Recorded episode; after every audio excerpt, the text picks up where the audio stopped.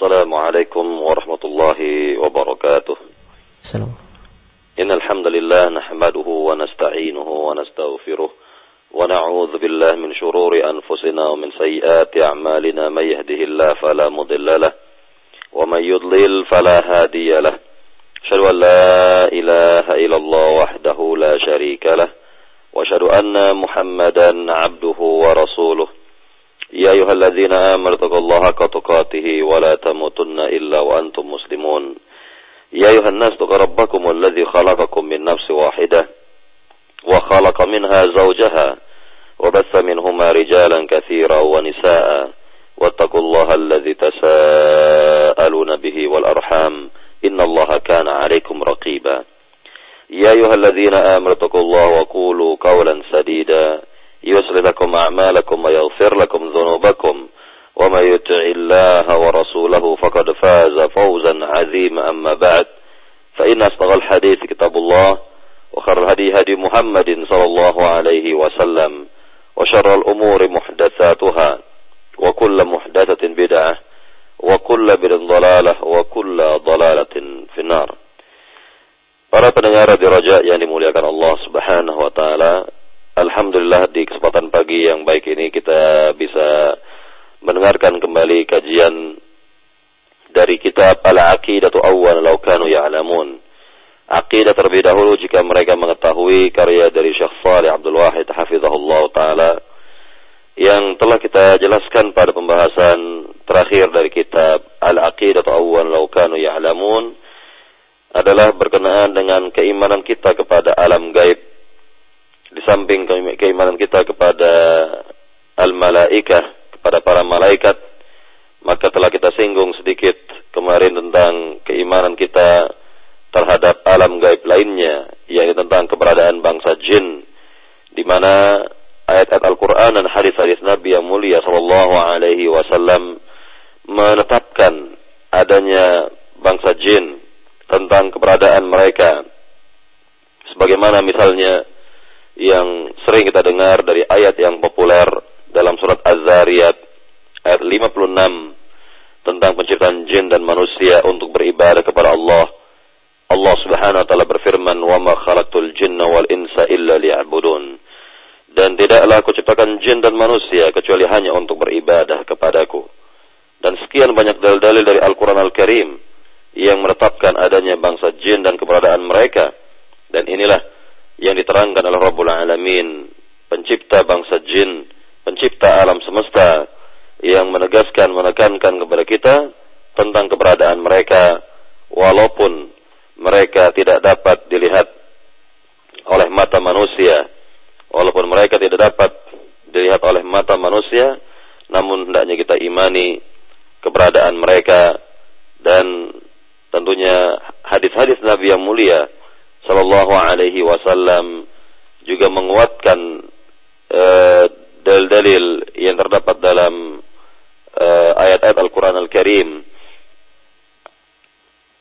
Di antaranya Nabi yang mulia sallallahu alaihi wasallam bersabda kepada kita semua tentang alam jin ini dalam hadis yang tertera dalam kitab Sahih Al-Jami' Dikatakan di sini hadis nomor 5676 Nabi yang mulia sallallahu alaihi wasallam mengatakan kepada kita ma minkum min ahadin illa wa qad wukila bihi qarinuhu minal jinni wa qarinuhu minal malaikah qalu wa iyyaka? Qala wa iyyaya illa anna Allah a'anani alaihi fa aslam fala ya'murni illa bi khairin. Tidaklah ada di antara kalian melainkan telah diwakilkan atau telah ditemani oleh karinnya dari bangsa jin dan karinnya dari bangsa malaikat. Kemudian para sahabat bertanya, bagaimana dengan dirimu, wahai Rasul? Maka Nabi mengatakan, wa iya ya, demikian pula dengan diriku. Dan Allah subhanahu wa ta'ala telah menolong diriku, sehingga jin tersebut masuk agama Islam dan tidaklah memerintahkan kepadaku kecuali kebaikan. Atau dalam hadis yang lainnya Nabi mengatakan kepada kita inna syaitana yajri min ibni Adam majrad dam. Sungguhnya syaitan yakni dari golongan jin dapat mengalir pada aliran darah dalam tubuh manusia. dalam hadis Sahih Al-Jami' hadis nomor 1654. Para jamaah yang dimuliakan, yang dimuliakan Allah Subhanahu wa taala, kita lanjutkan kembali dari pembahasan uh, beriman kepada alam gaib, yakni beriman kepada uh, adanya bangsa jin, mengimani tentang keberadaan mereka di dalam kitab Al-Aqidah atau Awal Laukanu Ya'lamun Syekh Abdul Wahid Syekh Fahih Abdul Wahid menerangkan kepada kita tentang tempat tinggal bangsa jin. Di di dalam kitab ini beliau memberikan pertanyaan kepada kita semua, Aina taskunul jin wa syayatin? Di manakah bangsa jin dan syaitan? Yani maksudnya sama, yani bangsa jin itu bertempat tinggal. Beliau mengatakan di sini, yaskununa fil amakinil kharibah al-muzlimah wa fil mazabil wal qama'im ويسكنون في الأماكن النجسة كالحمامات يقول صلى الله عليه وسلم إن هذه الحشوش محتضرة أي يحضرها الشياطين فإذا أتى أحدكم الخلاء فليقل اللهم أني اللهم إني أعوذ بك من الخبث والخبائث Dikatakan di sini tentang tempat tinggal para jin, bangsa jin Beliau mengatakan bahwa mereka tinggal di tempat-tempat yang rusak, tempat-tempat tinggal yang yakni gelap, tempat-tempat tinggal yang berisikan sampah dan tempat-tempat yang kotor dan juga termasuk tempat-tempat yang mengandung najis seperti ya, kamar mandi atau toilet sebagaimana Nabi yang mulia sallallahu alaihi wasallam mengatakan dalam hadisnya.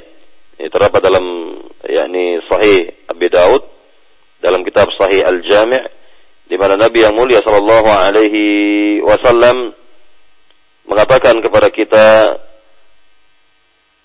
sungguhnya syaitan dapat hadir dan apabila kalian masuk ke dalam toilet atau kamar mandi hendaknya berucap yakni doa yang diucapkan adalah Allahumma inni a'udzubika minal khubuthi wal khaba'ith ya Allah sungguhnya aku berlindung kepada engkau dari kejahatan syaitan laki-laki dan syaitan perempuan.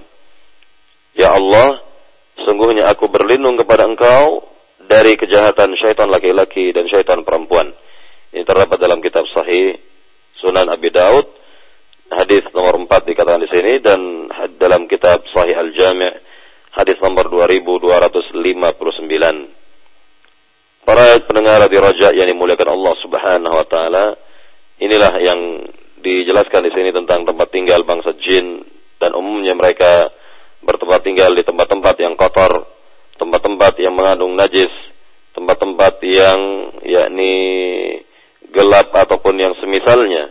Maka hendaknya kita memohon perlindungan kepada Allah Subhanahu wa taala dari dari gangguan bangsa jin. Lebih-lebih jika kita menuju tempat atau daerah yang belum pernah kita pijak misalnya maka Nabi yang mulia Shallallahu Alaihi Wasallam memberikan petunjuk kepada kita agar kita mengucapkan doa dan di dalamnya mengandung uh, perlindungan, minta perlindungan kepada Allah Subhanahu Wa Taala. Itu doa yang sahih dari Nabi. A'udzu bikalimatillahi tammati min syarri ma khalaq. Aku berlindung dengan kalimat-kalimat Allah. Aku berlindung dari dengan kalimat-kalimat Allah yang sempurna dari setiap kejahatan yang tercipta. Dari setiap kejahatan yang tercipta. Maka dengan demikian, insya Allah Taala Allah akan melindungi kita dan tidak akan disentuh oleh jin, tidak akan dapat diganggu oleh bangsa jin. Para jamaah yang dimuliakan Allah Subhanahu Wa Taala.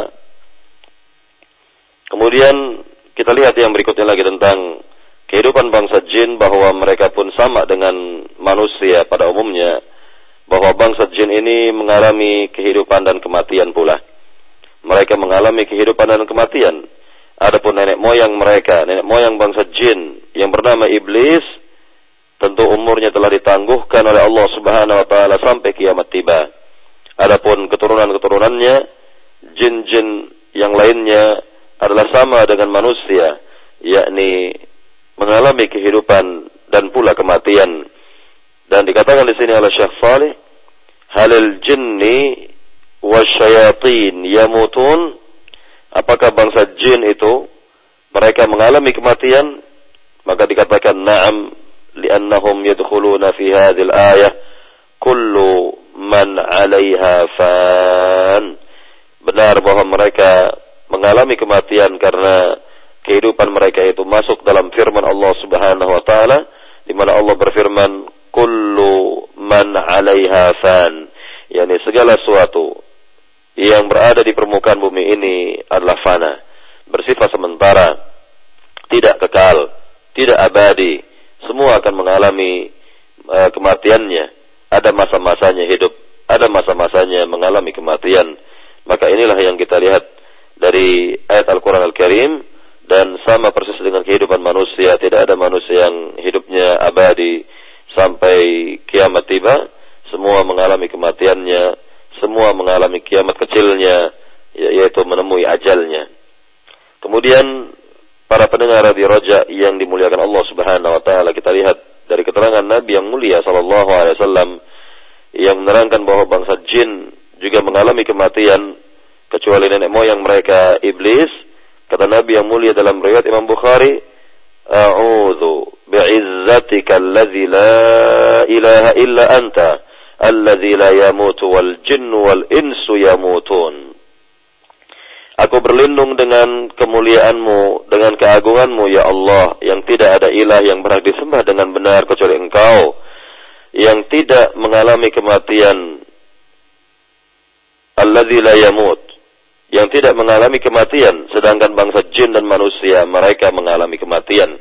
Yang Nabi mengatakan di sini wal jin wal insu yamutun bahwa kehidup bahwa jin dan manusia mengalami kematian. Hadis dalam riwayat Imam Bukhari. Nah, di sini dikatakan oleh Syekh Salih, "Fahadha dalilun min as-sunnati ala anna al-jinna wal insa yamutun." ولكن كم يعمرون في هذه الدنيا؟ الله تعالى أعلم. لا دليل في من كتاب ولا سنة. كم يمكثون في الأرض؟ ولكن أخبرنا الله عز وجل عن إبليس اللعين أنه سيبقى حيا في هذه الدنيا إلى يوم القيامة. قال تعالى قال أنظرني إلى يوم يبعثون. قال إنك من المنظرين. dikatakan oleh Syekh Salih bahwa hadis di atas menunjukkan bahwa bangsa jin dan manusia mereka akan mengalami kematian. Namun kalau ada pertanyaan berapa umur mereka hidup di dunia, hanya Allah lah yang mengetahuinya. Ini sebagai jawaban. Maka tidak ada dalil baik dari Al-Quran maupun dari Sunnah yang menjelaskan tentang berapa tahunnya bangsa jin hidup di muka bumi. Namun Allah Subhanahu wa taala telah mengabarkan kepada kita bahwa nenek moyang bangsa jin itu iblis yang telah dilaknat oleh Allah akan tetap hidup di dunia ini sampai kiamat tiba sebagaimana Allah Subhanahu wa taala menjanjikan umur panjang bagi iblis dalam uh, ayat yang mulia yang terdapat dalam surat Al-A'raf ayat 14 dan 15 yakni Allah Subhanahu wa taala berfirman berkenaan dengan ucapan iblis qala anzirni ila yaumi ba'atsun iblis berkata tangguhkanlah umurku sampai hari manusia yakni dibangkitkan atau pada sampai pada hari kiamat. Qala innaka minal munzarin. Allah berfirman di sini, sungguhnya engkau termasuk dari hamba-hamba yang diberi tangguh umurnya, yakni dipanjangkan umurnya. Nah, inilah keterangan dari Rabbul Alamin dan di sini tidak ada keterangan mengenai keturunan keturunan iblis, keturunan iblis, para jin tersebut. Maka secara umum dari ayat yang mulia tadi ya kullu man 'alaiha fan bahwa setiap makhluk yang berada di atas muka bumi ini fana, tidak ada yang kekal, tidak ada yang abadi, semua akan mengalami kematiannya, mengalami kiamat kecilnya sebagaimana yang telah Allah takdirkan bagi seluruh makhluk, bagi seluruh makhluk. Para jamaah, para pendengar di Raja yang dimuliakan Allah Subhanahu wa taala. Kita lihat pembahasan berikutnya lagi mengenai bangsa jin ini atau sifat-sifat di antara jin, sifat-sifat jin yang Allah berikan kepada mereka. Dalam bentuk pertanyaan Syekh Saleh memberikan pertanyaan kepada kita, menjelaskan kepada kita halil jinni wasyayatin yatazawajun wa yatanasalun wa lahum apakah bangsa jin mereka menikah dan memiliki keturunan? Apakah bangsa jin, yakni mereka menikah dan memiliki keturunan? Nah inilah yang di yang ingin dijelaskan oleh Syekh Saleh di sini tentang keadaan dan kehidupan bangsa jin yang sebenarnya dari sisi-sisi kehidupan semuanya tidaklah berbeda dengan manusia. Hanya saja alam alamnya yang membedakan dengan alam manusia. Alam mereka adalah alam gaib, alam uh, halus, adapun kita adalah alam nyata ya dan tentunya sangatlah berbeda dua alam ini. Namun dalam sisi, kehidupan uh, tidak ada perbedaan antara sisi kehidupan manusia dengan sisi kehidupan bangsa jin.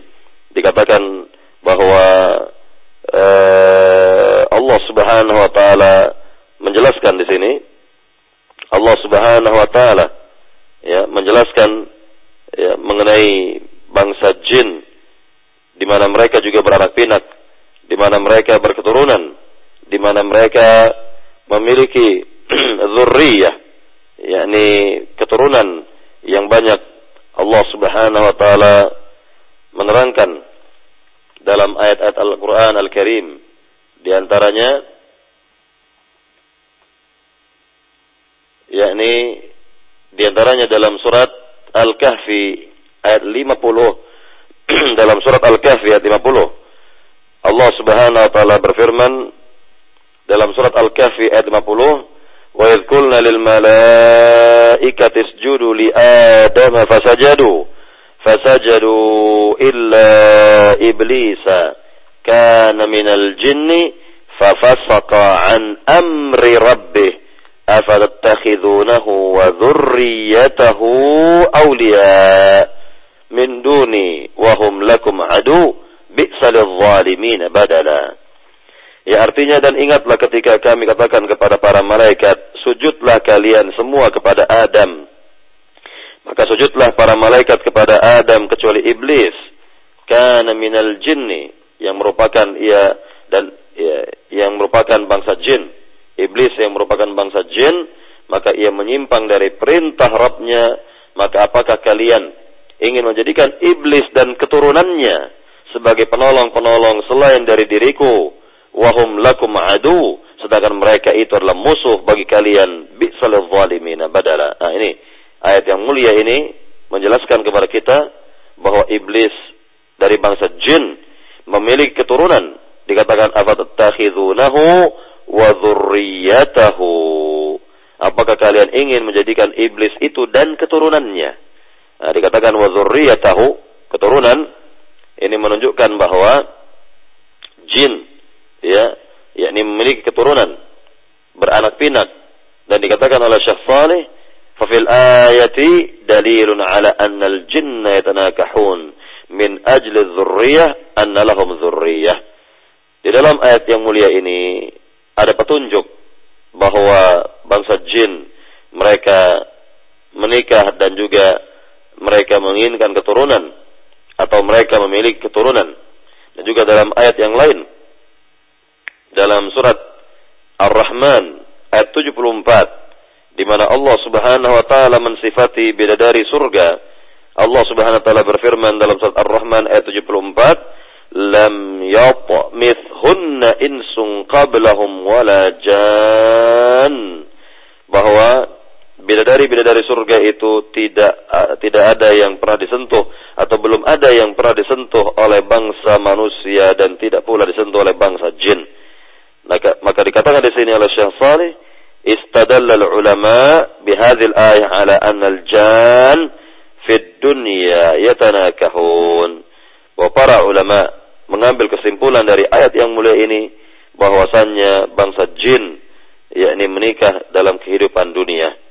Menikah dalam kehidupan dunia dan kelak mereka jika beriman kepada Allah Subhanahu wa taala akan dimasukkan ke dalam surga dan akan e, mendapatkan bidadari surga. Demikian pula dengan bangsa manusia.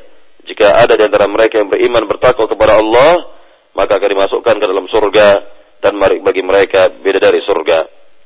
Para jamaah, para pendengar di Roja yang dimuliakan Allah Subhanahu wa taala, inilah di antara sisi-sisi kehidupan bangsa jin di mana mereka adalah sama dalam sisi kehidupan manusia dari sisi kehidupan bangsa manusia dan juga kalau dikatakan bahwa mereka berketurunan maka mereka juga memerlukan makanan dan minuman mereka juga makan dan minum sebagaimana penjelasan dari Syafal dalam bentuk pertanyaan hal syaitan ya huwal jin wa hal syaitan yakuluna wa yashrabun? Ya dan seterusnya maka kita akan lihat di sini keterangan apakah bangsa jin apakah ya syaitan itu adalah dari bangsa jin atau apakah jin ya mereka membutuhkan makanan dan minuman dan e, lain sebagainya ya berkenaan dengan e, ya ini perkara alam gaib apakah mereka mengetahui perkara alam gaib ataupun yang lain yang lainnya maka e, dikatakan di sini oleh Syekh Salih Abdul Wahid bahwa ya di pertama bahwa mereka atau syaitan merupakan sifat dari dua bangsa sifat dari dua bangsa sifat bagi bangsa manusia yang ingkar kepada Allah Subhanahu wa taala dan sifat bagi bangsa jin yang menyimpang jalannya dari jalan Allah Subhanahu wa taala. Maka ya, sekali lagi bahwa syaitan merupakan sifat dari bangsa jin dan manusia. Apabila jin dan manusia itu menyimpang jalannya, apabila jin dan manusia itu uh, yakni keluar dari ketaatan Allah Subhanahu wa taala, keluar dari ketaatan Allah Subhanahu wa taala, tentunya mereka dikatakan sebagai syayatin. Mereka disebut sebagai syayatin. Maka tentunya syaitan dari golongan jin dan manusia ini tidak ada kebaikan padanya sebagaimana Syekh Salih mengatakan fasyayatinu la khaira fihimul battah wa la ya'rifuna illa syarr wa la yad'una illa ila syarri ولا يأمرون إلا بالشر قائدهم وأبوهم إبليس عليه لعنة الله يدعون الناس ليكونوا من أصحاب السعير bahwa syaitan ya apakah dari golongan manusia ataupun dari golongan jin maka tidak ada kebaikan pada diri mereka dan mereka tidaklah mengetahui kecuali keburukan saja. Dan tidaklah menyeru kepada yang lain kecuali kepada keburukan. Dan tidaklah memerintahkan kecuali kepada keburukan. Sehingga dikatakan di sini bahwa pemimpin besar mereka adalah ya ini iblis. Yang mana e, iblis ini telah dilaknat oleh Allah Subhanahu wa taala. Dan mereka semua mengajak ya manusia dan juga jin-jin yang lainnya agar mereka termasuk min ashabis sa'ir yakni penduduk dari neraka wal billah para jamaah, para pendengar di roja yang dimuliakan Allah Subhanahu wa taala. Dikatakan selanjutnya di sini oleh Syekh Salih tentang bangsa jin bahwa kehidupan mereka sama dengan kehidupan bangsa manusia. Ada di antara mereka yang muslim dan ada pula di antara mereka yang kufur kepada Allah Subhanahu wa taala. Ada yang beriman kepada Allah, ada yang ingkar kepada Allah Subhanahu wa taala maka dikatakan ammal jinnu faminhumul muslim wa minhumul kafir, minhumus salih wa minhumut talih. Bahwa ada di antara bangsa jin yang muslim dan ada pula di antara mereka yang kafir. Ada di antara mereka yang dikatakan jin yang salih dan ada pula di antara mereka dikatakan jin yang tidak salih. Ya, sebagaimana hal ini diterangkan oleh Allah Subhanahu wa taala dalam surat Al-Jin ayat 14 dan 15 Allah Subhanahu wa taala berfirman, "Wa anna minnal muslimuna wa minnal qasitun, faman aslama faulaika taharraw rashada, wa ammal qasituna fakanu li jahannam hataba." Allah Subhanahu wa taala berfirman yang artinya tentang perkataan bangsa jin ini dalam firman Allah Subhanahu wa taala dan sungguhnya kata jin ada di antara kami yang muslim yakni beragama Islam ya masuk kepada agama Islam, memiliki keyakinan yang benar dalam beragama Islam. Dan ada pula di antara kami yang selainnya, yakni selain dari beragama Islam. Berarti, yakni mereka adalah kufur, ingkar kepada Allah Subhanahu wa taala, kafir, ya non muslim, ya dan tentunya dikatakan kalau dikatakan non muslim, tentu agama mereka ya agama mereka di luar dari agama Islam dan seperti halnya dari bangsa manusia ya, ada yang beragama Yahudi ada yang beragama Nasrani dan seterusnya demikian. Nah inilah yang dikatakan ya dari ayat wa minnal qasitun. Kemudian faman aslama faulaika taharraw rasyada. Maka barang siapa yang menyerah diri, berserah diri kepada Allah atau masuk kepada agama Islam, maka mereka termasuk yakni hamba-hamba yang diberi petunjuk oleh Allah Subhanahu wa taala dan adapun mereka-mereka yang tidak masuk kepada agama Islam, maka mereka kelak akan ditempatkan di neraka sebagai kayu bakar. Akan ditempatkan di neraka jahanam sebagai kayu bakar. Nah inilah keterangan dari Rabbul Alamin mengenai bangsa jin bahwa mereka ada yang beragama Islam, ada pula yang non Muslim. Ya, kalau dikatakan non Muslim sama seperti agama-agama yang kita lihat pada bangsa manusia, maka ada di antara jin yang beragama Yahudi, ada jin yang beragama Nasrani, ada jin yang beragama Buddha, Hindu dan lain sebagainya sebagaimana agama-agama yang ada pada bangsa manusia. Nah, inilah sisi kehidupan lain dari bangsa jin ya yang sama dengan kehidupan bangsa manusia bahwa mereka memiliki agama, ada yang beriman kepada Allah, ada yang tidak beriman kepada Allah Subhanahu wa taala. Kemudian dalam ayat yang lain pula dijelaskan dalam surat Al-Jin, surat yang sama, surat Al-Jin ayat 11, Allah Subhanahu wa taala menjelaskan mengenai mereka wa anna minna salihun wa minna duna dhalik kunna tara'iqa qidada. Dan ada pula di antara kami yang salih.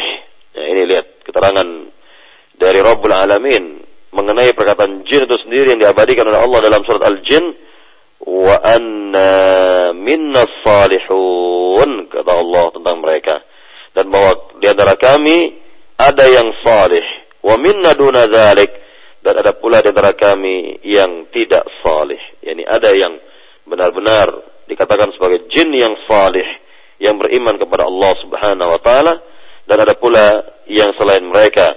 Dan kami kata jin itu dalam firman Allah para qidada yani memiliki jalan-jalan yang berbeda-beda. Jalan-jalan yang berbeda-beda dan ini sama dengan kehidupan manusia di mana manusia juga yakni memiliki jalan yang berbeda-beda e, berbeda satu dengan yang lainnya. Ada yang menempuh jalan kebenaran ada yang menempuh jalan e, yang menyimpang dan kalau dikatakan bahwa di antara bangsa jin itu beragama Islam sama seperti manusia beragama ada di antara mereka yang beragama Islam maka keislaman mereka juga berbeda-beda sama dengan Eh, sama halnya dengan keislaman dari bangsa manusia yang berbeda-beda. Jadi ada yang keislamannya baik, ada yang keislamannya yang kurang baik, ada pula keislamannya yang tidak baik sama sekali. Dan ini pula terjadi pada bangsa jin. Ada di antara mereka yang keislamannya bagus, ada yang keislamannya yakni sedang saja dan ada pula yang buruk. Maka kita lihat pula bahwa e, jika kaum muslimin ya bergolong-golong berkelompok-kelompok misalnya ya ada ya, muslim yang benar-benar ya, lurus jalannya yang disebut dengan ahlu sunnah wal jamaah dan ada pula muslim yang menyimpang jalannya seperti yakni kaum mu'tazilah kaum rasionalis. Kemudian juga kaum uh, khawarij misalnya. Atau kaum-kaum yang lainnya. Dari ya umat ini. Maka begitu pula dengan bangsa jin. Ada jin muslim yang benar jalannya. Yang tergolong dari ahlu sunnah wal jamaah. Ada jin yang khawarij dan yang lain-lainnya. Nah inilah yang kita lihat. Dari kehidupan bangsa jin yang sama pula dengan kehidupan bangsa manusia dalam eh, kehidupan di dunia ini maka dalam hal ini dikatakan atau dijelaskan kembali oleh Syekh Salih faman tamarrada 'ala Allah wa 'asa wa anqata'a 'anil khair wa aqbala 'an syarr 'ala syarr min al-jinn fa huwa shayatinul jinn wa man tamarrada 'ala Allah wa 'asa wa anqata'a 'anil khair wa aqbala 'ala syarr min al-insi fa huwa min shayatinil insi al-jinni syayatin wa min al-insi syayatin. Beliau mengatakan barang siapa yang menyimpang dari jalan Allah dan bermaksiat kepada Allah, kemudian terputus dari kebaikan-kebaikan dan menuju kepada keburukan-keburukan dari bangsa jin, maka mereka-mereka itu adalah golongan syayatinul jinni. Ini syaitan dari golongan jin. Syaitan-syaitan dari golongan jin. Dan barang siapa kata Syekh Saleh yang menyimpang dari jalan Allah dan bermaksiat kepada Allah, terputus dari kebaikan-kebaikan dan menuju keburukan-keburukan dari bangsa manusia, maka mereka tergolong dari syayatinul insi, syaitan manusia, syaitan dari golongan manusia. Dan dikatakan di sini maka ada di antara maka ada di antara jin yang disebut dengan syaitan dan ada pula di antara manusia yang disebut dengan syaitan. Maka kembali kepada pembahasan tadi bahwa syaitan itu adalah sifat. Syaitan adalah sifat dari ya, bangsa manusia yang menyimpang jalannya dan dari bangsa jin yang menyimpang pula jalannya dari jalan Allah Subhanahu wa taala.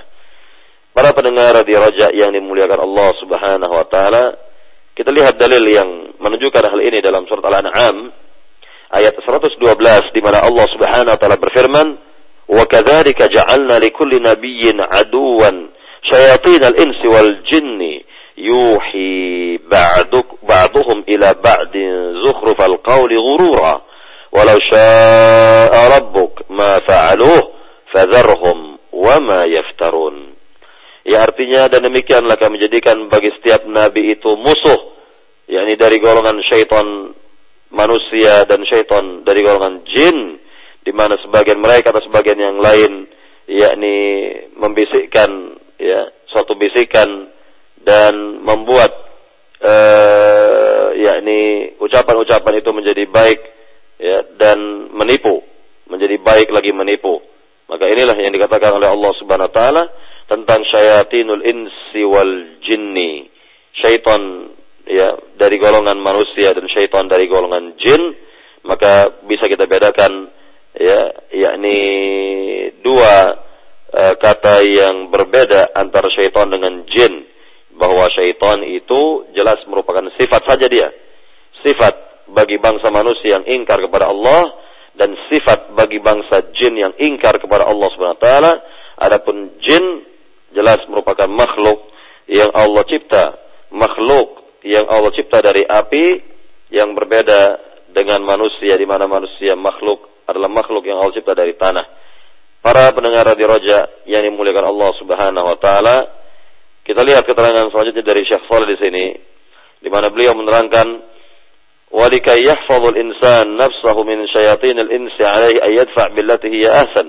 Walikay yahfaz al insanu nafsahu min syayatinil jinni alaihi ay yasta'idza minhum billahi azza wa jalla agar kehidupan manusia terjaga dari syaitan-syaitan dari golongan manusia pula maka hendaknya dia menolak dengan cara yang baik dan agar manusia itu terjaga kehidupannya dari syaitan, dari gangguan syaitan, golongan jin, maka hendaknya dia memohon perlindungan kepada Allah Subhanahu wa taala dari gangguan jin.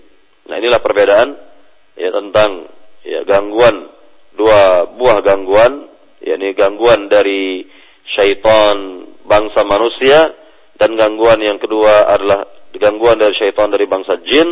Maka bagaimana solusinya?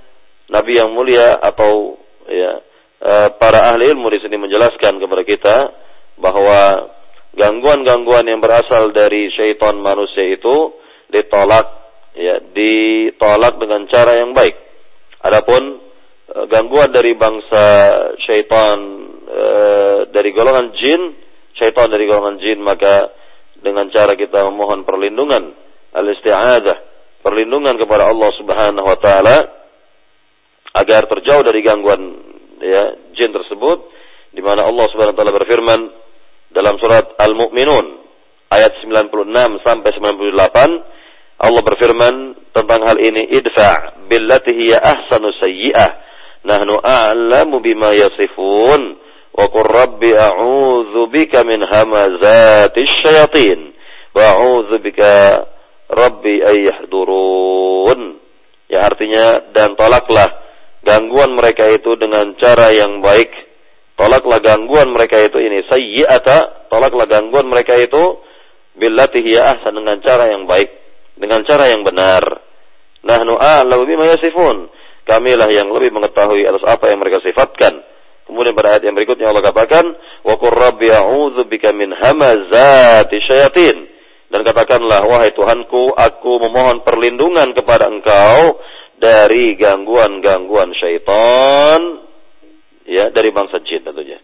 Nah inilah dua ayat yang mulia yang menjelaskan kepada kita tentang solusi agar kita terhindar dari gangguan ya syaitan manusia dan syaitan jin maka gangguan yang berasal dari syaitan manusia yaitu dengan cara ditolak ya dengan cara-cara yang baik adapun gangguan dari syaitan jin ditolak dengan cara beristiazah memohon perlindungan kepada Allah Subhanahu wa taala dari gangguan syaitan bangsa jin.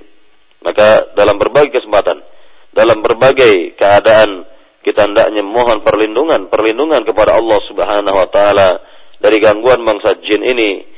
Semisal ya kalau kita uh, misalnya masuk ke kamar mandi tadi telah dijelaskan uh, dalilnya atau doanya ya Allahumma inni a'udzubika minal khubuthi wal khaba'ith Ya Allah, aku mohon perlindungan kepada Engkau dari gangguan syaitan laki-laki dan perempuan ataupun ketika kita berada pada tempat yang mungkin belum pernah kita uh, yakni pijak maka kita cukup mengatakan doa yang sahih dari Nabi a'udzu bikalimatillahi tammati min syarri ma khalaq aku berlindung dengan kalimat-kalimat Allah yang sempurna dari kejahatan makhluk yang tercipta maka dengan demikian insya Allah akan terlindung dari gangguan jin ini ataupun makhluk-makhluk lainnya yang berupaya berusaha untuk mengganggu manusia tersebut. Para pendengar di Raja yang dimuliakan Allah Subhanahu wa taala, maka dijelaskan di sini tentang uh, ya ini keterangan lebih lanjut dari Syekh Salih beliau mengatakan al jinnu kal insi tamaman mukallafuna bil ibadati wal ahkam syar'iyyah Fallahu khalaqal insa liya'buduh wa khalaqal jinna liya'buduh. Dikatakan bahwa bangsa jin sama persis dengan manusia dalam artian bahwa mereka berdua sama-sama mendapatkan taklif, beban untuk melaksanakan agama, melaksanakan hukum-hukum agama ini dan Allah Subhanahu wa taala menciptakan manusia agar mereka semua beribadah kepada Allah. Dan Allah ciptakan jin semuanya itu hanya untuk beribadah kepadanya. Sebagaimana surat Az-Zariyat ayat 36 yang sangat populer. Kita sering mendengar Allah Subhanahu wa taala berfirman wa ma khalaqtul jinna wal insa illa ya'budun dan tidaklah aku cipta jin dan manusia kecuali hanya untuk beribadah kepadaku semata atau dalam ayat yang lain Allah Subhanahu wa taala berfirman dalam surat Al-An'am dalam surat Al-An'am ayat 130 Allah berfirman, "Ya ma'syaral jinni wal insi, alam ya'tikum rusulun minkum yaqussuna 'alaikum ayati wa yunzirunakum liqa'a yawmikum hadha." قالوا شهدنا على أنفسنا وغرتهم الحياة الدنيا وشهدوا على أنفسهم يعني أنهم كانوا كافرين وشهدوا على أنفسهم أنهم كانوا كافرين ya artinya wahai segenap jin dan manusia Bukankah telah datang kepada kalian rasul-rasul dari diri kalian yang menjelaskan kepada kalian ayat-ayatku dan memberikan peringatan kepada kalian tentang hari perjumpaan. Ya, mereka berkata syahidna ala anfusina, kami bersaksi atas diri-diri kami atas demikian, namun mereka ditipu oleh kehidupan dunia dan mereka bersaksi ala anfusihim tentang diri mereka sendiri bahwa mereka yakni annahum kanu kafirin yakni menyimpang jalannya. Bahwa mereka menyimpang jalannya. Nah inilah yang perlu diingatkan kembali kepada seluruhnya tentang ya eh, kewajiban jin dan manusia di dalam beribadah kepada Allah Subhanahu wa taala di dalam melaksanakan kewajiban-kewajiban agama ini dan tentunya tidak ada perbedaan antara jin dan manusia maka semuanya haruslah beribadah semuanya haruslah menyembah Allah Subhanahu wa taala, mengikhlaskan semua ibadah kepada Allah Subhanahu wa taala. Kemudian dikatakan lagi selanjutnya di sini oleh Syekh Salih, الجن كالإنس تماما في العبادات وفي العقائد والديانات. فمن الجن المسلم والنصارى واليهود والكافر فمن الجن الصالح والطالح ومنهم التقي والفاجر كما قال تعالى على لسانهم وأنا منا الصالحون ومنا دون ذلك ومنا دون ذلك كنا طرائق قددا. يقول ابن عباس رضي الله تعالى عنه كنا طرائق قددا أي منا المؤمن ومنا الكافر ويقول الشيخ الإسلام ابن تيمية رحمه الله كنا طرائق قددا أي أحزابا شتى مسلمون وكافرون أهل سنة وأهل البدع dikatakan bahwa jin sama persis seperti manusia dalam hal ibadah, dalam hal akidah, ya, dan beragama. Maka ada di antara bangsa jin yang beragamanya Muslim, ada pula di antara mereka yang beragama Nasrani atau Yahudi atau agama kafir lainnya, ya, dan ada pula di antara bangsa jin yang salih ataupun kebalikannya talih, ya, dan ada pula di antara mereka yang bertakwa, ada pula di antara mereka yang tidak bertakwa kepada Allah, sebagaimana Allah SWT terangkan hal ini mengenai diri-diri mereka dalam firman yang tadi, yang tadi telah disebutkan, yaitu dalam surat Al-Jin ayat 11, Allah berfirman, wa anna minna salihun wa minna duna dhalik kunna qidada. Dan ada di antara kami kata jin dalam firman Allah ini, ada di antara kami yang salih dan ada pula di antara kami yang selainnya kunna tara'iq qidada bahwa kami ya memiliki jalan-jalan yang banyak. Nah, di sini diterangkan oleh para mufassir, para ahli tafsir tentang tara'iq qidada. Penjelasan yang pertama dari salah seorang sahabat Nabi yang mulia Ibnu Abbas radhiyallahu taala an. Beliau menjelaskan tentang kunna tara'iqa qidada yakni ai minal mu'min wa minal kafir. Bahwa ada di antara kami yang beriman dan ada pula di antara kami yang kufur kepada Allah. Dan juga yakni keterangan dari Syekhul Islam Ibnu Taimiyah mengenai kunna tara'iq qidada ai ahzab basyatta muslimuna wa kafirun ahlu sunnah wa ahlu bid'ah. Hai bahwa mereka adalah ahzab syatta, memiliki ya kelompok-kelompok yang beraneka ragam. Maka mereka adalah ada di antara mereka yang beragama Islam, ada pula yang kafir, ada pula di antara mereka yang disebut ahlu sunnah, dan ada pula di antara mereka yang disebut dengan ahli bid'ah. Nah inilah keterangan dari para ahli ilmu berkenaan dengan ayat yang mulia tentang kehidupan bangsa jin yang persis sama dengan kehidupan bangsa manusia dalam uh, beragama ini ya dalam sisi kehidupan beragama. Para pendengar di roja yang dimuliakan Allah Subhanahu wa taala kita lihat keterangan lanjut dari Syekh Saleh mana beliau menjelaskan bahwa jika ada di antara jin dan manusia itu beriman kepada Allah maka akan ditempatkan di dalam surga Ya, dikatakan oleh beliau, al-mu'minu minal jinni ma'a mu'minil insi fil jannah. Wal adillatu ala dhalik, qala Allah Ta'ala, innal ladhina amanu wa amilu salihat, lahum jannatun tajri min tahtil anhar, dhalikal fawzul kabir. Yakni dikatakan bahwa golongan jin yang beriman dan golongan manusia beriman akan ditempatkan di dalam surga oleh Allah. Dan dalil-dalil yang menyebutkannya misal dalam surat Al-Buruj ayat 11 dalam surat Al-Buruj ayat 11 di mana Allah berfirman sungguhnya ya hamba-hamba yang beriman dan beramal saleh dan beramal saleh sungguhnya hamba-hamba yang beriman dan beramal saleh maka bagi mereka surga-surga yang mengalir di bawahnya sungai-sungai. Yang demikian itu adalah kemenangan yang besar Kemudian dalam ayat yang lain dalam surat Al-Anbiya ayat 94 di mana Allah menegaskan, "Fama ya'mal minas salihati wa huwa mu'min fala kufran li sa'yih wa inna lahu katibun." Maka barang siapa yang beramal saleh dalam keadaan beriman kepada Allah, maka Allah akan ampuni dosa-dosanya wa inna lahu kafirun wa inna lahu katibun. Fama ya'mal. Sekali lagi fama ya'mal min as-salihati wa huwa mu'min fala kufrana lisa'i wa inna lahu katibun. Ini dalam ayat yang lain. Ya, sekali lagi dalam ayat yang e, tertera dalam surat Al-Anbiya dalam surat Al-Anbiya ayat 94. Sekali lagi Allah Subhanahu wa taala berfirman, "Faman ya'mal min as-salihati wa huwa mu'min fala kufrana li sa'yih wa inna lahu katibun. Maka barang siapa yang beramal ya dengan amal yang saleh dan dia dalam keadaan beriman kepada Allah Subhanahu wa taala, jadi ayat ini umum. Ayat ini umum, jadi Allah hanya mengatakan barang siapa, yakni dari bangsa jin dan manusia tentunya yang beramal saleh dalam keadaan beriman, fala kufrana li maka tidaklah yakni ditutup atas apa yang diusahakannya, yakni tidaklah dihapuskan oleh Allah Subhanahu wa taala atas apa yang diusahakannya dan kami menulis apa yang mereka kerjakan dari amal-amal itu. Atau dalam ayat yang lain dalam surat Ar-Rahman misalnya. Dalam surat Ar-Rahman.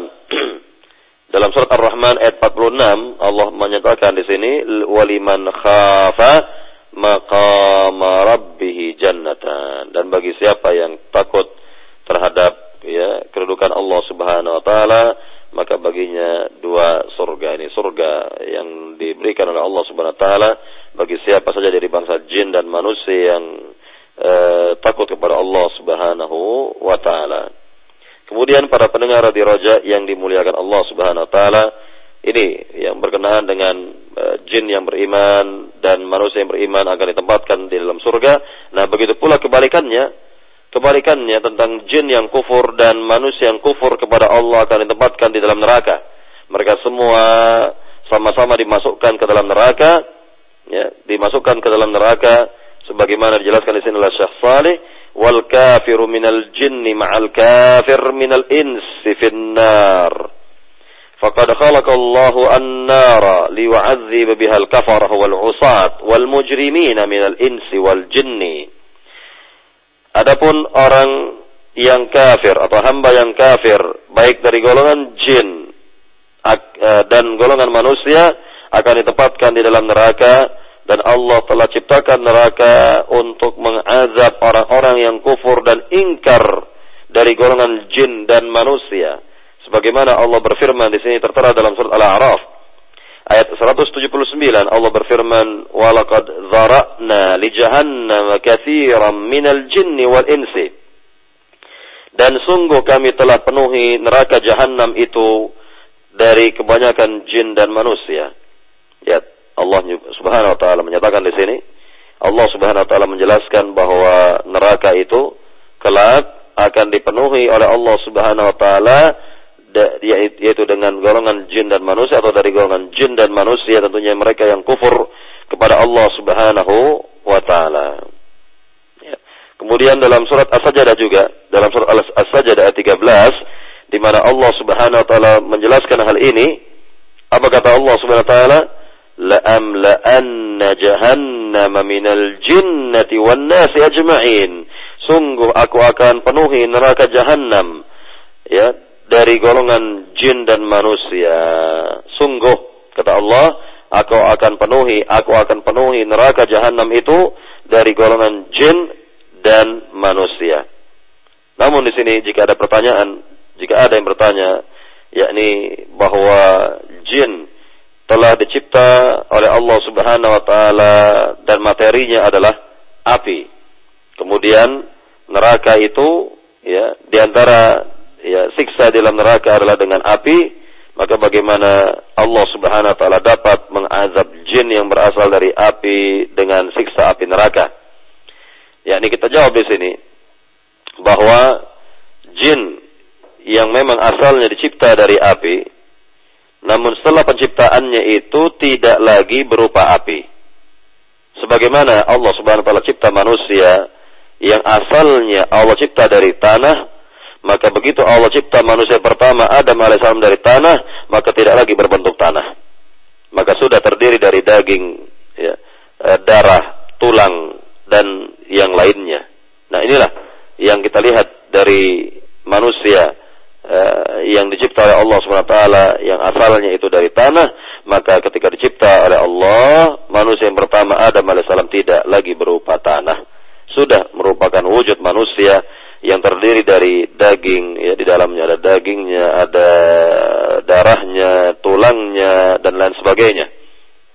Demikian pula dengan bangsa jin ya di mana iblis sebagai nenek moyang bangsa jin yang dicipta oleh Allah dari api maka ketika yakni uh, selesai penciptaannya tidak lagi berupa api. Tidak lagi berupa api. Maka uh, kita lihat di sini keterangan dari sabda Nabi yang mulia sallallahu alaihi wasallam yang menerangkannya ya yang menerangkannya Nabi yang mulia sallallahu alaihi wasallam bersabda dalam uh, hadis Bukhari dan Muslim apa kata Nabi yang mulia inna syaitana yajri minal insani majrad dam sungguhnya syaitan dari golongan jin dapat mengalir pada aliran darah manusia pada aliran darah dalam tubuh manusia nah ini ya tentunya itu tidak lagi dikatakan sebagai uh, materi uh, api ya, materi api karena jin ini dapat mengalir pada aliran darah dalam tubuh manusia sehingga bentuknya sudah berbentuk lain tidak lagi ya yakni dikatakan sebagai api. Kemudian juga dalil-dalil yang lain yang menjelaskan hal yang sama, hal yang sama bahwa mereka sudah menjadi wujud yang lain atas kehendak Allah Subhanahu wa taala. Ini jawaban yang pertama. Kemudian jawaban yang kedua bahwa bangsa jin yang ingkar itu dapat disiksa oleh api neraka, maka sebagaimana manusia yang dicipta oleh Allah Subhanahu wa taala dari, dari tanah eh, maka akan merasakan sakit apabila misal dilempar oleh batu yang berasal dari tanah yang terbuat dari tanah ya apabila dilempar ya dengan genteng misalnya yang terbuat dari tanah atau apa saja materi-materi apa saja atau benda-benda apa saja yang terbuat ya materinya dari tanah maka manusia akan merasakan kesakitan jika dilempar dengan benda-benda seperti itu sebagaimana jin juga akan merasakan pedihnya siksa api neraka walaupun ia pada asalnya dicipta oleh Allah Subhanahu wa taala dari api. Para jamaah yang dimuliakan Allah Subhanahu wa taala, inilah kekuasaan Rabbul Alamin, kekuasaannya Allah Subhanahu wa taala. Kemudian pembahasan yang terakhir di pagi hari ini sebelum kita uh, memberikan kesempatan soal jawab yakni dijelaskan oleh Syekh Saleh dalam bentuk pertanyaan hal bu'itha Rasulullah sallam lil insi wal jinni apakah Nabi Muhammad itu diutus oleh Allah Subhanahu wa taala? Diutus oleh Allah Subhanahu wa taala untuk seluruh jin dan manusia? Maka diberikan jawaban oleh beliau na'am. Iya benar. Bahwa Nabi Muhammad sallallahu alaihi wasallam itu diutus untuk seluruh jin dan manusia. Ya untuk seluruh jin dan manusia. Maka dalil yang menjelaskan hal ini misalnya ya yang terdapat dalam uh, surat Al-Jin di mana Allah Subhanahu wa taala menerangkan bahwa Nabi Muhammad sallallahu alaihi wasallam membacakan ayat Al-Qur'an atau bacaan Al-Qur'an itu didengar oleh bangsa jin, Allah berfirman, "Qul uhiya ilayya أنه استمع, أنه استمع نفر من الجن فقالوا إن سمعنا قرآنا عجبا يهدي إلى الرشد فآمنا به ولن نشرك بربنا أهدا Katakanlah wahai Muhammad, telah diwahyukan kepada diriku bahwasanya sekelompok jin telah mendengarkan Al-Quran dan mereka berucap bahwa sungguhnya kami telah mendengar Quran yang menakjubkan yang memberikan petunjuk kepada jalan yang benar, kemudian kami beriman kepadanya dan kami tidak ingin berbuat kami tidak lagi berbuat syirik kepada Rabb kami dan kami tidak berbuat syirik kepada Rabb kami. Nah inilah keterangan dari Allah Subhanahu wa taala mengenai bangsa jin di mana mereka mendengar e, dakwah dan seruan Nabi Muhammad sallallahu alaihi wasallam dan bahwa dakwah Nabi ini berlaku umum untuk seluruh jin dan manusia. Para jamaah, para pendengar Radio Roja yang dimuliakan Allah Subhanahu wa taala, inilah kiranya pembahasan kita di pagi hari ini yang melanjutkan pembahasan pekan lalu mengenai alam jin dan sifat-sifat mereka, sisi-sisi kehidupan mereka yang sama dengan sisi-sisi kehidupan manusia berdasarkan dalil-dalil yang terdapat dalam Al-Qur'an dan juga yang terdapat dalam hadis-hadis Nabi yang mulia alaihi salatu wassalam dan silakan jika ada pertanyaan kami kembalikan kepada pembawa acara di studio. Silakan. Nah, Syukran jazakallahu khairan barakallahu fiik wa Ustaz dan demikian ikhwatal iman rahimani wa rahimakumullah pendengar radio Roja di mana pun Anda berada. Pembahasan yang telah disampaikan oleh Ustaz Arman Amri Alsi hafizahullah dari pembahasan al-aqidatu awalan law kanu ya'lamun dan masih eh, kelanjutan dari pembahasan pekan yang lalu itu mengenai alam jin. Mudah-mudahan apa yang kita simak bersama bermanfaat bagi kita semua. Dan selanjutnya kami buka sesi tanya jawab bagi Anda yang ingin bertanya langsung. Silahkan Anda bisa menghubungi kami di line telepon di 0218236543 dan untuk pertanyaan di pesan singkat Anda bisa mengirimkannya di nomor 081 989 6543. Ya, halo. Assalamualaikum. Waalaikumsalam warahmatullahi wabarakatuh. Dengan siapa di mana? Dengan Pak Haji Misgianto, Mak. Di Cijantung. Misgianto. Misdianto di mana? Saya on the way di Cawang di jalan, Pak. Ya, dikecilkan Pak volume radionya. Saya mau nanya Pak Ustadz. Kita ini kalau uh, habis sholat kan jikir pagi petang. Itu bisa uh, menolak uh, jin nggak Pak Ustadz? Saya Pak. Assalamualaikum warahmatullahi wabarakatuh. Waalaikumsalam warahmatullahi wabarakatuh. Silakan Ustaz. Baik. Uh, yang pertama bahwa kita sebagai hamba Allah Subhanahu wa taala hendaknya mentaati apa yang telah digariskan oleh Rabbul Alamin, yakni di antaranya adalah meminta dan memohon perlindungan kepada Allah Subhanahu wa taala dari semua kejahatan dari makhluk-makhluk Allah yang memang berbuat jahat. Antaranya adalah bangsa jin, eh, syaitan dari bangsa jin yang hendak berbuat jahat, ya dan tentunya eh, dengan demikian eh, kita akan terlindungi kehidupan di dunia ini. Kemudian yang kedua, tentunya Rasulullah SAW telah mengajarkan kepada kita cara-cara kita untuk memohon perlindungan kepada Allah SWT dari berbagai kejahatan dan gangguan di antaranya kejahatan dan gangguan dari bangsa jin maka di antara ajaran Nabi Shallallahu Alaihi Wasallam yang mulia itu adalah yakni dengan membaca zikir pagi dan sore. Membaca zikir pagi dan sore, maka dengan membaca zikir pagi dan sore, insya Allah Taala kehidupan kita akan dilindungi oleh Allah Subhanahu Wa Taala.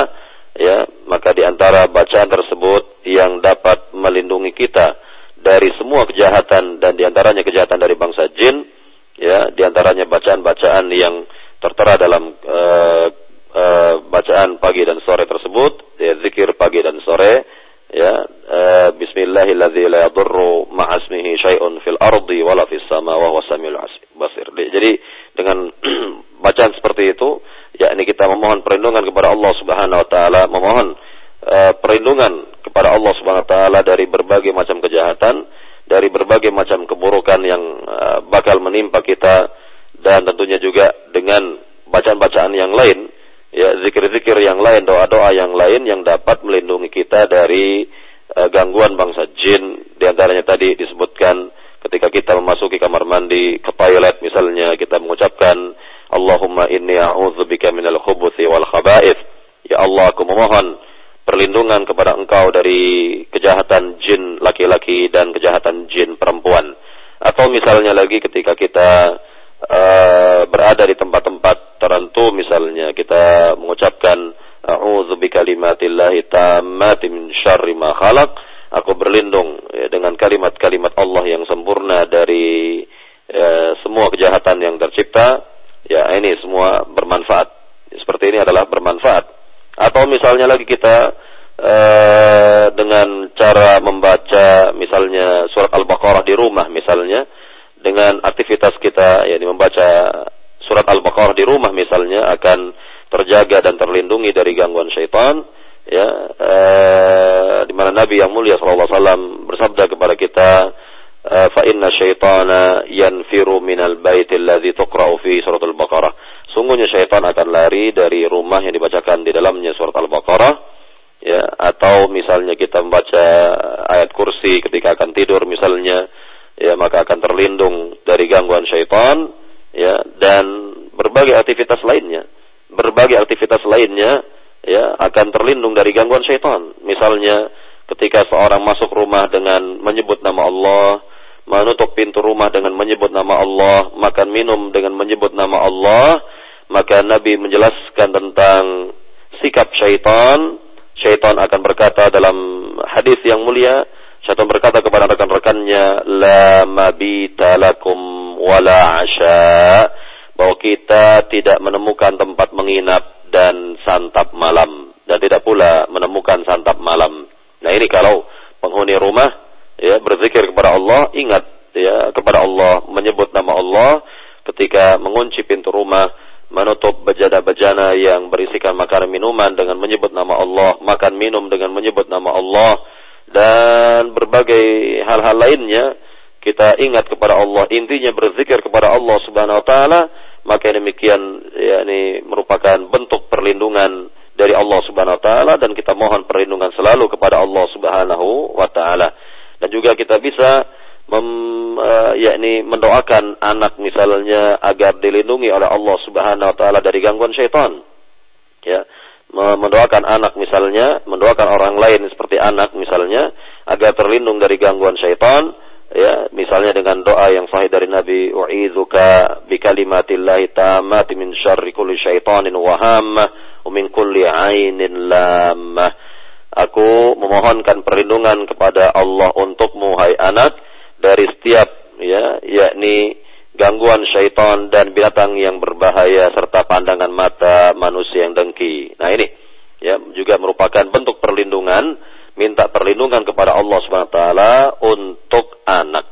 Jadi semua apa yang diajarkan oleh Nabi Muhammad sallallahu alaihi wasallam adalah sudah cukup. Adalah uh, sudah mencukupi bagi kehidupan kita dan tinggal kita mengkajinya kembali, mengulanginya kembali, membuka uh, yakni bentuk-bentuk dari uh, ajaran Nabi Shallallahu Alaihi Wasallam itu dan kita amalkan dalam kehidupan sehari-hari kita amalkan dalam kehidupan sehari-hari. Jadi segala sesuatunya dalam kehidupan manusia ini, segala sesuatunya dalam kehidupan muslim, ya ada doa dari Nabi yang sahih, ada petunjuk dari Nabi yang sahih, dan petunjuk-petunjuk dan doa-doa itu dalam rangka memohon perlindungan kepada Allah Subhanahu wa taala dari gangguan makhluk di antaranya gangguan jin dan ya tentunya yang demikian itu dalam rangka beribadah kepada Allah Subhanahu wa taala. Baik, jadi sekali lagi ini yang berkenaan dengan uh, perlindungan atau mohon perlindungan kepada Allah Subhanahu wa taala yang semuanya itu berasal dari contoh-contoh Nabi Muhammad, sunnah Nabi yang mulia sallallahu alaihi wasallam. Nah. Baik, demikian untuk Bapak Misdianto yang berada di perjalanan. Mudah-mudahan eh, selamat sampai tujuan dan selanjutnya masih di line telepon kami terima di 0218236543. Halo. Assalamualaikum. Waalaikumsalam warahmatullahi wabarakatuh. Dengan siapa di mana? Abu Lukman di Cipinang. Silahkan. Nah, mohon penjelasan Pak Ustaz. Selama ini yang kita pahami bahwa kehadiran jin di sekitar kita itu ditandai dengan uh, merindingnya bulu kuduk. Nah ini apakah benar gitu ya? Oh iya. Dan untuk kehadiran malaikat, apakah kita bisa merasakan gitu ya? Gitu Pak mohon penjelasannya. Assalamualaikum. Waalaikumsalam warahmatullahi wabarakatuh. Ya. Jadi yang pertama adalah bahwa kita ini sebagai bangsa manusia uh, memiliki keutamaan dan kelebihan dari bangsa jin pada dasarnya kita ini bangsa manusia memiliki keutamaan dan kelebihan dari bangsa jin. Maka di antara contoh kelebihan dan kemuliaan manusia dibandingkan dengan bangsa jin bahwa nenek moyang e, bangsa jin yaitu iblis e, telah diperintah oleh Allah Subhanahu wa taala untuk sujud kepada nenek moyang bangsa manusia itu Adam alaihissalam. Ini bentuk kemuliaan manusia dari bangsa, daripada bangsa jin. Bentuk kemuliaan manusia daripada bangsa jin yang kedua adalah bahwa seluruh para nabi, seluruh para rasul dari bangsa manusia. Tidak ada dari bangsa jin. Tidak ada dari bangsa jin. Ini menunjukkan tentang kemuliaan manusia daripada bangsa jin. Kemudian e, bukti yang ketiga bahwa seluruh ulama-ulama kita meriwayatkan hadis-hadis dari semua para perawi yang berasal dari bangsa manusia dan tidak ada para perawi itu dari bangsa jin. Tidak ada para perawi dari bangsa jin. Justru mereka lah yang belajar agama kepada uh, para ulama di majelis-majelis para ulama. Bangsa jin lah yang belajar agama Islam. Mereka hadir di majelis-majelis para ulama, majelis uh, ahli ilmu. Mereka mengambil manfaat dari bangsa manusia. Ini menunjukkan keutamaan manusia. Kemudian yang kedua, kalau kita sudah mengetahui keutamaan dan kemuliaan bangsa manusia, maka tidak boleh takut kepada bangsa jin. Tidak dibenarkan takut kepada bangsa jin. Tidak dibenarkan untuk merendahkan diri kepada bangsa jin. Maka kita lihat di antara orang misalnya, ya sungguh takutnya kepada bangsa jin itu luar biasa, yakni berlebihan. Ya, dan tentunya tidak dibenarkan demikian. Tidak dibenarkan yang demikian. Jadi kalau dikatakan tadi e, jika seorang e, merasa takut misalnya kepada bangsa jin dengan e, ditandai bulu kuduk ini atau merinding dari bulu kuduk ini atau yang semisalnya e, ini perlu yakni diluruskan dan diperbaiki keadaan orang ini bahwa dia haruslah belajar akidah dengan sebenar-benar akidah dan e, tidaklah dibenarkan dia untuk takut kepada bangsa jin. Kita hanya takut kepada Allah Subhanahu wa taala. Dan sekali lagi e, perbuatan sebagian orang tentunya mereka telah merendahkan kedudukan manusia. Telah merendahkan kedudukan manusia ya dengan misalnya memohon perlindungan kepada bangsa jin, ya minta perlindungan kepada bangsa jin, ya misalnya ya dengan apa yang kita lihat di antara orang contohnya kalau mereka melewati tempat-tempat tertentu maka di antara mereka akan berkata kepada bangsa jin, numpang lewat misalnya, numpang lewat, jangan diganggu misalnya. Nah ini sudah menunjukkan kelemahan manusia, sudah menunjukkan kerendahan manusia di hadapan bangsa jin, dan tidak boleh demikian. Tidak dibenarkan yang seperti itu. Lihatlah, misal, apa yang terjadi pada para sahabat di antaranya Umar Al-Khattab, yang dikatakan oleh Rasulullah Sallallahu Alaihi Wasallam, yang dikatakan oleh Eh, Nabi yang mulia sallallahu alaihi wasallam dalam hadis yang sahih yakni apabila uh, syaitan melihat Umar Al-Khattab ya melihat Umar Al-Khattab maka syaitan dari bangsa jin ini akan mengambil jalan yang lain akan mengambil jalan yang lain dan tidak ingin berjumpa dengan Umar Al-Khattab. Apa kata Nabi sallallahu alaihi wasallam dalam hadis yang sahih dalam kitab Sahih Al-Jami' hadis nomor 1650 inna syaitana yafirru wa yahrubu aw wa yakhafu minka ya Umar. Sungguhnya syaitan lari. Sungguhnya syaitan itu takut darimu wahai Umar. Sungguhnya syaitan itu lari. Sungguhnya syaitan itu takut darimu wahai Umar. Ya. Dan dalam hadis yang lain juga Nabi mengatakan kepada kita tentang Umar ini, Al-Khattab radhiyallahu taala an, "Inni la anzuru ila syayatinil jinni wal insi qad farru min Umar." Sungguhnya aku melihat syaitan-syaitan dari golongan jin dan manusia itu telah lari dari Umar Al-Khattab. Nah ini yang kita lihat dari akidah Umar yang kuat, agama Umar yang sahih, di mana akidah yang sahih dan agama yang benar itu ya memberikan dampak yang baik dalam kehidupan dan dikatakan dalam hadis-hadis ini bahwa syaitan dari golongan jin takut berjumpa dengan Umar, tidak ingin berjumpa dengan Umar Al-Khattab radhiyallahu taala an. Ini menunjukkan tentang kemuliaan beliau dan e, secara umum tentang kemuliaan bangsa manusia. Para pendengar di Raja yang dimulakan Allah Subhanahu wa taala, ya jadi sekali lagi inilah ya yang perlu kita fahami dan hendaknya kita belajar akidah dan sebaik-baik e, pembelajaran agar berdampak baik dalam kehidupan kita, berdampak baik bagi jiwa kita dan tidak ada yang kita takuti di alam semesta ini kecuali Allah Subhanahu wa taala. Sekali lagi hanya Allah Subhanahu wa taala. Para pendengar di Rojak yang dimulakan Allah Subhanahu wa taala, saya kira perjumpaan kita di pagi ini sampai di sini terlebih dahulu. Mudah-mudahan apa yang disampaikan ini bermanfaat. Lebih kurangnya saya mohon maaf. Wallahu taala alam wa Muhammad walhamdulillah rabbil alamin. Subhanakallahumma bihamdika asyhadu la ilaha illa anta astaghfiruka wa atubu ilaik. Assalamualaikum warahmatullahi wabarakatuh.